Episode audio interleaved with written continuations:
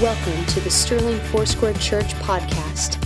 Our mission is to offer hope for the broken, lives that are thriving, the equipping of believers, and the launching of leaders. More info can be found at sterlingfoursquare.com. Thank you for joining us today. We started a new sermon series last week called Jesus Is. And what we're doing is we are looking at uh, not only who he is, but in consideration of who he is, what we can be expecting him to do uh, in and through our lives as a result of that. Uh, and as a Foursquare church, we're a part of a denomination uh, that uh, emphasizes um, four main ideas about who Jesus is and, and takes all of the many things that are aspects of his ministry and puts them into four bus- buckets that we're able to look at. And so we've, we're going to be looking at Jesus is Savior, Jesus is baptizer in the Holy Spirit, Jesus is healer, and Jesus is soon and coming King. And those of you who have been through square one uh, through the years, you guys would already be familiar with some of these things. Uh, oftentimes, it's a, a, great place. And just uh, as a side note, we've had over 300 people graduate through Square One since we started that class in 2016. So just in case you're wondering, like, is it worth my time? And has anybody done this? Like, you're already late. Like, you're behind, and we're all moving forward. Want to encourage you to be jumping into our equipping process, be growing, be purposely learning and pursuing the things of God. Uh, but we have uh, started last week looking at Jesus is Savior, but we're spending a couple weeks on this uh, because we're talking about the idea that Jesus is our Savior and He has saved us from some very specific things. And last week we looked at that, that we were saved from sin and death, that we were saved from bondage and brokenness, that we are saved from being separate or far off or unreconciled to God, and that we are saved from uh, really the, the disease of our body, mind, soul, and spirit. Uh, but this week, we're going to be talking about what we are saved to, because uh, oftentimes we frame out salvation as, okay, I am not in this place anymore, but we forget to consider what that means for the way that we live our life and what God wants to do as a result of that. And so we're going to be moving from not just what we are saved from. This week, we're going to talk about how to live into the two into the life that uh, you were designed and prepared to partner with the Spirit of God in enjoying. And uh, when I was in college, uh, for a couple years, I was an electrician. Uh, so I worked for an electrician in Southern California, was a, an apprentice and was learning that trade. And we had a, a particularly high end job that we were doing. We had contracted uh, kind of a remodel on some landscape lighting for a multi million dollar home in Bighorn Country Club in Palm Desert, California. And so we were going to that uh, job and we were doing all of the uh, preliminary work for that. And then, kind of towards the end, one of the final pieces that we were doing was they had a slate walkway that came all the way up from down, uh, down the driveway. And in that, we were insetting low voltage lighting. And so we were insetting the low voltage lighting. The company that we were using for the lighting was called Tivoli. Uh, it's a high end type of uh, lighting company. And so we were putting in what we just affectionately called them just twinkle lights, uh, but they were these little accent lights that were being inset into the staircase. And so on the last day when we were doing the finish follow up work, we were insetting those lights, and my boss said, Hey, I've got to run and pick up the transformer. I'll be back in about an hour. You just go ahead and keep trucking on this. And me, in my earnestness and my desire to show myself to be an approved apprentice, right? To do my very best and, and to do uh, the most with the time that I had. I got all of those lights installed. We had already piped and run uh, the, um, the electrical wiring up to by the house. Uh, we had already exposed uh, the 110 or the 120 current coming out of the house, and me, in my desire to just finish the job before my boss got home, I just connected all the wirings and decided to light that up.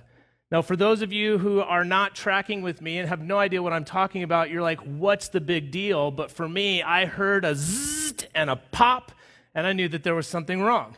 And so I went back out and I'm standing there trying to look at my handiwork, and I noticed that there's no lights on. Now it's the middle of the day, it's Palm Desert, California, the sun is high and hot and bright, and I'm thinking, okay, well, they're, they're just little lights, maybe you can't see them. And so I'm on the ground with my eye cupped around one little twinkle light inset into this stairway while my boss drives up to the job and says, What are you doing? And I said, Well, I hooked up the current, and, and that was all it took. He was out of the truck, he was unhappy, and he started tearing those lights out and flinging them in the air. Yes, he was a very reserved individual, uh, but he was just going crazy at this. And I connected all of the dots, and I knew what had happened. My boss had gone to go get the transformer that was supposed to reduce the current from the 120 volt house current to the 9 or the 12 volt low voltage, low voltage, low voltage. I knew this. Nope, I had hooked it all up and went for the best, and I burnt all of those lights, uh, and we had, to, we had to tear it all out and start over. And I, I share that with you because regardless of my intentions, right, my intentions weren't to destroy all of this work, my intentions weren't to go backwards on the job, to have to go forward right? I was well intended and it was youthful exuberance, uh, but I had aligned everything in a way that it was not intended to work. And I share that with you because many times we come to faith in Christ. We receive Jesus as our Lord and Savior. We know that we have new life in Christ, but we can struggle to see it impact our day to day, to enjoy and experience kind of this new life in the way that we live. And it often comes down to not living life that is properly aligned with the way that God has designed it to be lived.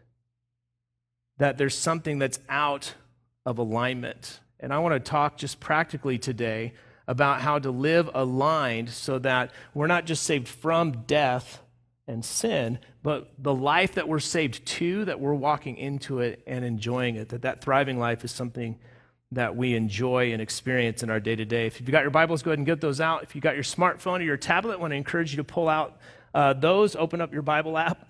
Lord, we ask that you would give us soft hearts today to receive from your word. Give us open ears and open eyes that we would uh, not only recognize the truth, but we would see how to apply it to our lives. Lord, give us a courage and a strength and the leading of your spirit to take action on it this week, that we would live into the thriving life that you have for us in Jesus' name. Amen. With your Bible's out, you can go ahead and open up to John chapter 10. And we're going to start with a single verse here this morning. And it's one, if you've been a part of our church family, it's uh, really kind of an anchor verse for what we expect God to do. Uh, it's an anchor verse for describing the life that we should expect as we partner with the Spirit of God in, in following in uh, Jesus' footsteps.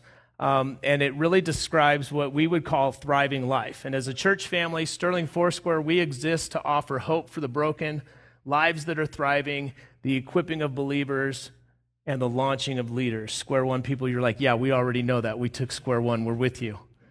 But we have this expectation that we don't just have hope and in faith receive that, but that we get to move into a vibrant and thriving, fruitful life that is described by Jesus and depicted in the Word of God. And this verse is really one of those anchor verses where Jesus draws a line in the sand and says, This is my intention for you. And the first part of John chapter 10, verse 10 Jesus contrasts the opposite. He says that there is an enemy of your soul, a thief who comes to steal and to kill and destroy. That there was one that would look to diminish all of the things of God, the plans and the purposes and the benefits of his kingdom, that he would look to take that away. But Jesus says this about himself He says, I have come that they may have life and have it to the full. I have come that they may have life and have it to the full. And this descriptor here is really a, a, a, statement of intention about what Jesus wants to see happen in you as you receive salvation, that you move into experiencing what is described here as life to the full. And some of your other translations are going to take that phrase and they're going to, they're going to express it a little bit differently in the English. Um, some of the other translations, and maybe the one that you have, doesn't say life to the full, but says life abundantly or abundant life. And it's this idea that it's not just kind of life and existence, but there's like this thriving multiplication to it, that there's something uh, attractive and verdant about it. You know the difference between something that's alive and something that is vibrant or abundant. Some of the other translations are going to describe it this way that I have come that they would have life, a rich and satisfying life. That there's like this quality to the life that is being experienced. Uh, another translation would say great and full life, that, there, that, that there's something elevated about the intention that Jesus has for what this life would look like for you to enjoy, that it would be abundant, rich, satisfying, that it would be great, that it would be full, that it would be overflowing, would be another picture that you would see in some cases. And that life that is being described here is not just someday life. And this is what's really important for us because oftentimes when we think of being uh, saved from sin and death, we assume that we are saved to heaven, like eternity, that like someday things are going to be awesome. And then we're stuck in this like here and now where I guess it's just supposed to stink until sometimes I get there. And Jesus, when he's describing the type of life that we are to have, he's talking about now and later, that it begins today. When Jesus began his earthly ministry, he said, Repent, for the kingdom of heaven is at hand, or now, or immediate, or imminent, or present. It starts today when he read Isaiah 61 and he said, I've come to bind up the brokenhearted. We looked at this last week to set the captive free. And then he closes it in the book of Luke as he reads this in public. And then he says, Today this has been fulfilled in your hearing. Like it starts now. Like go. This is a new way of experiencing life. Uh, the way that John 10 10, the second part of that verse, is paraphrased in the message paraphrase, it says, I have come so that they can have real and eternal life. It, this this uh, um, translation makes sure to say, hey, it's real life, it's right now, and it's eternal, and it's ongoing. More and better life than you ever dreamed of. And it's so important to recognize that we should have an expectation of this fulfilled and thriving life that the Lord would look to offer us. And it's a new life that impacts today the way that you live your life, the way that you love your neighbor, the way that you interact with your spouse and your kids, the way that you go about living your life, navigating the aisles at the grocery store and dealing with traffic and all that, like that, in all of those aspects of the life that you live, that Jesus has come to give you a new way to live and to change the quality of the life that you're living and the result of what happens in you and in the world as a result of what He has done in you and will do through you as a result. And so it's a, it's a life that impacts kind of this idea of, of daily living. And one of the ways that Jesus describes this life most often is he'll use this phrase, eternal life, right? Have you guys kind of heard of that? Right? In John chapter 3, 15 and 16, it says that whoever believed in him would have eternal life. It moves to John 6, uh, uh, 3, 16, for God so loved the world that he gave his only begotten Son, that whoever believes in him would not perish but have eternal life. Uh, some translations would say everlasting life. The, the better understanding of that Greek statement is life everlasting. We turn it, we call it eternal life, and sometimes we think of that, okay, someday I'll get to that. But the phrase is really life everlasting, life without end, life now stretching on into the fullest expression and experience of it. That's Jesus' intention. And so we're saved from death and sin, but we're saved to that type of life. Last week we talked about this idea that we are saved from bondage in brokenness, but we're saved to freedom. In Galatians chapter 5, verse 1, as Paul's writing to the church there, he says, It is for freedom that Christ has set us free. It's, it's for freedom that you've been set free. Actually, you have been set free to enjoy the fullest expression and experience of what freedom is supposed to be. And then Paul reminds us of our, uh, our tendency to sabotage the freedom that we have in Christ when he says, So stand firm and do not let yourselves be burdened again with the yoke of slavery. What he's saying there is stand firm and don't, don't go back. Right? Some of you old timers in church know the song, I've decided to follow Jesus. No turning back. No turning back. Even when we sing it, we say it twice to make sure that we remember it. You've been set free to enjoy freedom. You're not just set free from bondage so that you're not in bondage, but there's this quality of living life free that we're supposed to enjoy. But our tendency is to go back, isn't it? Right? That's that misalignment that we're talking about. We don't allow the transformation to take place. We just hook up to the old current and we wonder why our life is frazzled and our lights are burnt out. Oftentimes it's because we've gone back. Last week we talked about the idea that we are saved from, we just called it separateness. That sense of being disconnected from God, being far off. Sometimes that's because we've wandered, sometimes that's because we've gone astray purposely. There's this sense that God is far off, aloof, disinterested, that somehow he hears other people's prayers but not yours, that there's this disconnection.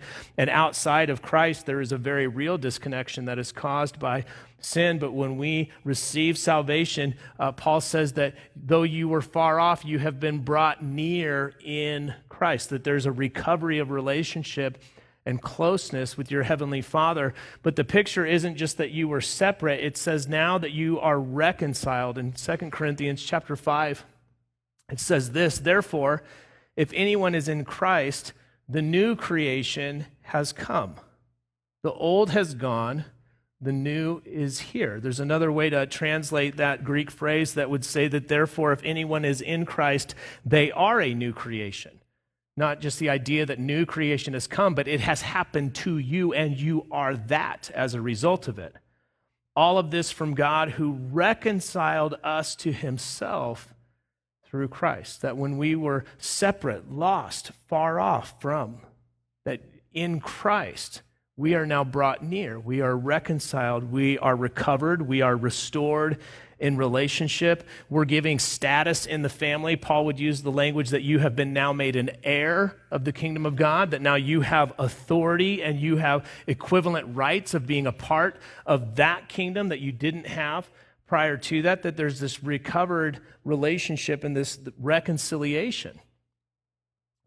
And those things are all true, but oftentimes that's not our experience, is it?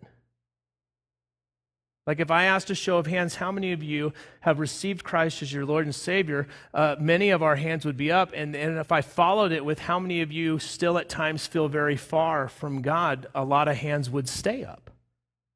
Even though we know we're reconciled and we've even re, uh, uh, experienced that at times, there's still moments where we feel lost and far off, where we feel disconnected.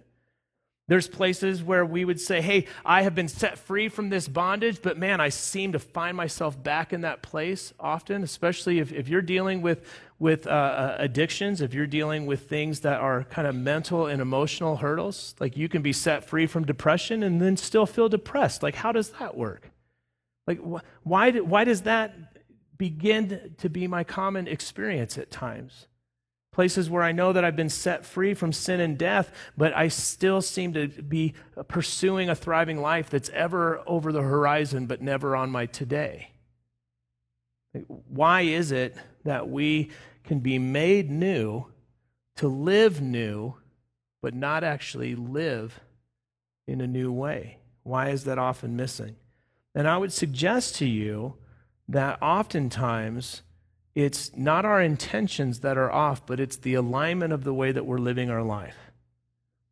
In Matthew chapter 7, verses 24 to 27, we're going to look at a story that Jesus tells us. He closes out really what is arguably his most famous teaching uh, recorded in, in one place. In Matthew chapter 5, 6, and 7, you have something that's referred to the Sermon on the Mount. And it is a very broad and detailed collection of Jesus' teaching at a single time. It's not the only time he taught, it's not the only things that he taught. And, and the Gospels are full of places where Jesus was speaking and teaching and healing and moving and doing and demonstrating the power of the kingdom of God.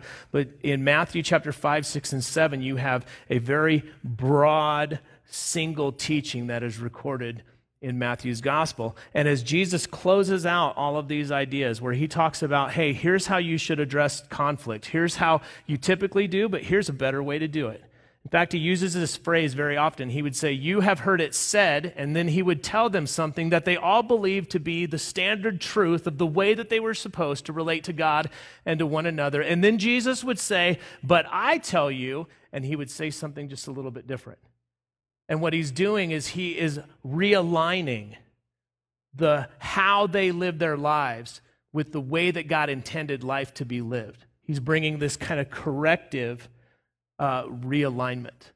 And everything in that those chapters, it, it, it deals with everything from conflict to spiritual disciplines, to how do I relate to my neighbor, to how do I relate to the Lord. What do I do about anxiety? What do I do about the needs in my life? How do I deal with depressive thoughts? Like it's all in that Sermon on the Mount, and he unpacks all of that in detail. But as he closes out this teaching session, this is so important because it gets to the practical reason why I oftentimes am not experiencing what God has said is his intention for the life that I am to live.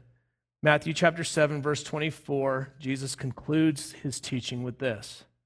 Therefore, everyone who hears these words of mine and puts them into practice is like a wise man who built his house on the rock. The rain came down, the streams rose, and the winds blew and beat against that house. Yet it did not fall because it had its foundation on the rock. But everyone who hears these words of mine and does not put them into practice is like a foolish man who built his house on the sand. The rain came down, and the streams rose, and the winds blew and beat against the house, and it fell with a great crash. And what I have found is oftentimes the difference between the places in my life where I'm living into what God has intended for my life are the places where I have heard and understood what His truth is, and I have responded accordingly. And the places in my life that seem to still be crumbling, that seem to be demonstrating less than what God says is His intention for me in Christ, are very often places in my life where one of two things is true. I either have not heard correctly His truth, I don't know what His words are on that issue of life or that matter, or I do, and I do not respond in a way that applies it to my life. Jesus makes it very, very simple as far as in just kind of the common daily praxis of applying the principles of the kingdom of God. In that verse 24, he says, Therefore, everyone who hears these words, if you're a highlighter, an underliner, note taker, I would make sure that you draw attention to that and puts them into practice that those together are indicative of the person who is wise, who has a firm foundation for their life, and will move into experiencing that life everlasting, that quality of life that Jesus has intended for us, that is ours in Christ, that is supposed to stretch on into the full, thriving, verdant, fruitful expression of what life was always intended to be in our relationship with the Lord it oftentimes comes down to this we either don't know what's right or we don't do what's right. And that's not to say that the onus is on you to figure it out and to get it right on your own. Okay, so if you start with this idea of applying the Word of God to your life and walking it out in your daily activity, if you start there and, and don't start with all of what Jesus has already done to place you in a position where you can actually do this, then you'll end up in a place where you're trying frustratingly to save yourself, and that is not going to work. That is a, a very uh, abrupt misalignment from the concept of salvation and your need of a Savior. But when you have received Christ, and you have been set free from sin and death and set to newness of life. When you have set, been set free from bondage and brokenness and have been set to freedom and wholeness. When you have been set free from separateness and you have been brought near, now you are able to discern his words and to put them into practice. You can know his voice, you can know his word, and you can align the decisions of the life that you are living and building with him to be founded on those things, and they will move you to thriving life. They will move you to fruitfulness. They will move you to health and wholeness. And you'll begin to experience that in your person, but you'll begin to see that demonstrated in the outward workings of your life. Your relationships will be, begin to change. The, the values of your life, the direction that you're going, the things that you prioritize, those things all begin to come into a correct alignment. And when you are aligned correctly with the plans and the purposes of God for your life, when you're aligned correctly in right relationship with your Heavenly Father who loves you, fruit and life is the result of that.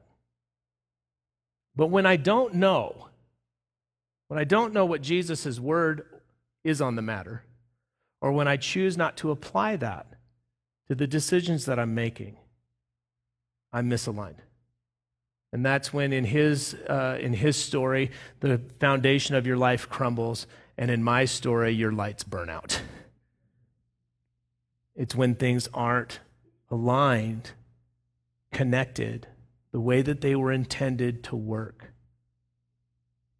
And so, for you and I, when it comes to this idea of living into the fullness of what it means to not just be saved from, but saved to an abundant life, a thriving life, this is a great place for us to allow the Lord to search our hearts this morning.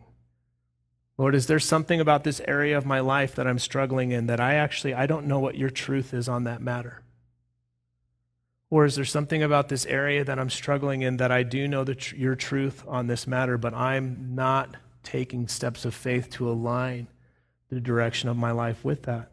And as we consider those things, we allow the Holy Spirit to bring us to a place where we recognize the truth. Scripture says, speaking of Jesus, right? When he speaks of the truth, that the truth will set you free, that there's freedom in that. There's freedom to align yourself rightly with the design that God has for your life so that you walk into fruitfulness as a result of that. And you can learn to distinguish the words of God.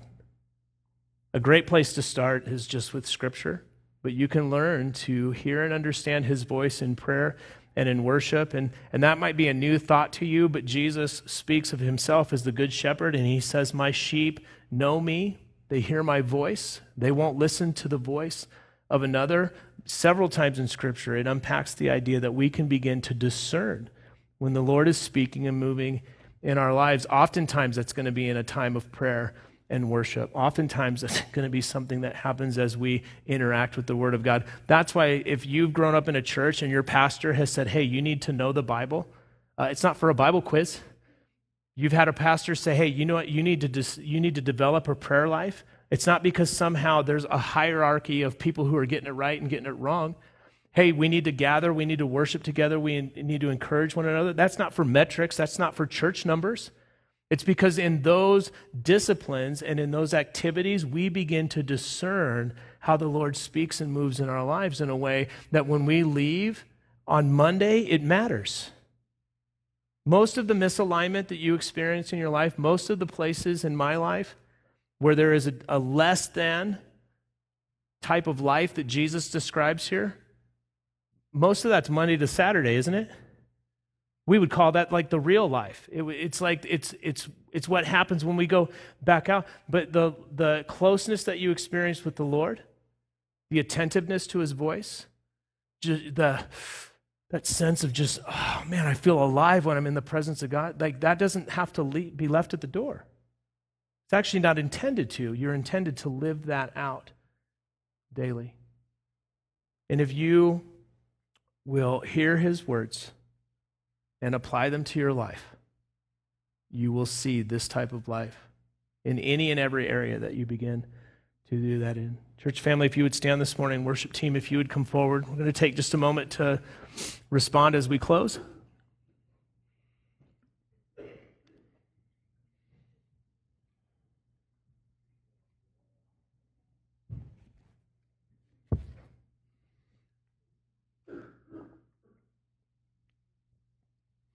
Part of our action steps this week, and we'll get to those in just a little bit, but I'm going to encourage you to go back to Matthew chapter 5, 6, and 7 to look at the Sermon on the Mount, because when Jesus gets done and says, If you've heard these words and put them into practice, then your life is going to be firm, he's referring to those words that he just spoke. So even if you're in a place where it's like, this is kind of new to me, the idea of, of listening to the Lord or, or following Him, acting on uh, the, the leading of the Spirit of God, if, even if that's something that's new, you can start there in those chapters and you can just read what Jesus said as if you were sitting there that day and you didn't know Him from the man in the moon. As many of those who were gathered there did, that it was a, it was a new thing that was happening. And he just said, "Hey, if you if you listen to this and if you apply your life, if you align yourself with this, this is the way that it was intended to be designed, and you will experience life as a result of that. You could begin in that place." But I draw your attention to that Sermon on the Mount because everybody who was present there had one thing in common, and it was that they all showed up and came to Jesus. They were all at different places of devotion and followership you certainly had the 12 that were kind of sold out at that point, and you had kind of concentric circles of lessening followership from there. But everybody that day came to Jesus first. And can I tell you, there is no thriving life, there is no abundant life, there is no life everlasting apart from Him. You have to start there, and that's where we start this morning. If you would bow your heads and close your eyes, just as a way of closing out distractions, if there's an area of your life where you know that you are not experiencing the life that we just looked at today. That relationship, that area of focus, that worry or that anxiety, a place in your life that doesn't look verdant and fruitful, but it's barren. Even as we sang today, it sounds like a graveyard. It, it feels like ash and leftover. Like the Lord brings gardens out of graveyards, He brings life from death. He does it all the time. Would you respond to his invitation to live life everlasting? Not just hope for everlasting life, not just hope for eternal life someday, but to begin to live life now on into the fullness of that promise. Would you come to Jesus today?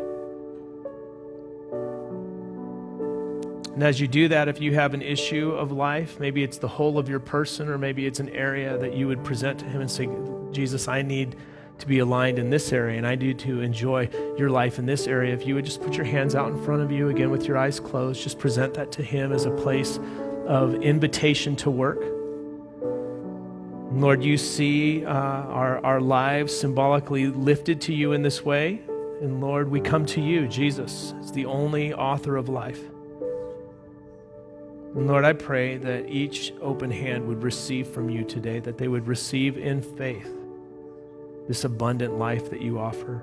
Lord, maybe not even uh, fully knowing what it's supposed to look like to have an abundant life in their marriage, to have an abundant life in their careers, to have an abundant life in their friendships, to have an abundant life in their um, values and motivations. Lord, we, we may not even understand the fullness of what that is, but we say we want that. And Lord, help us to discover your truth on those matters and to apply your word. That we would be hearers and doers of the word of God, that our daily life would be impacted as we know more of what you've spoken on the matter and apply it in greater consistency to our area of life. And Lord, maybe for us this week, we just begin with something simple as spending a few moments in your word to hear your words on the matter. And then encourage us by your Spirit to take steps of faith this week in Jesus' name. Amen. Amen. A few action steps for you this week. I gave you a preview of those, but I want to encourage you to read Matthew chapters 5, 6, and 7. And you might be, whoa, Pastor, pump the brakes. That's like three whole chapters. Uh, pick one of them and then just pick a little piece. Like you don't have to eat the whole thing at once, uh, but spend a little bit of time there and allow the Holy Spirit to begin to speak to your life and to lead you in response to that. In whatever area you interact with, choose one area of your life to focus on and then look to apply Jesus' words to that area. Just take some baby steps, begin to partner with the Lord this week, and move forward into the everlasting life that He offers you.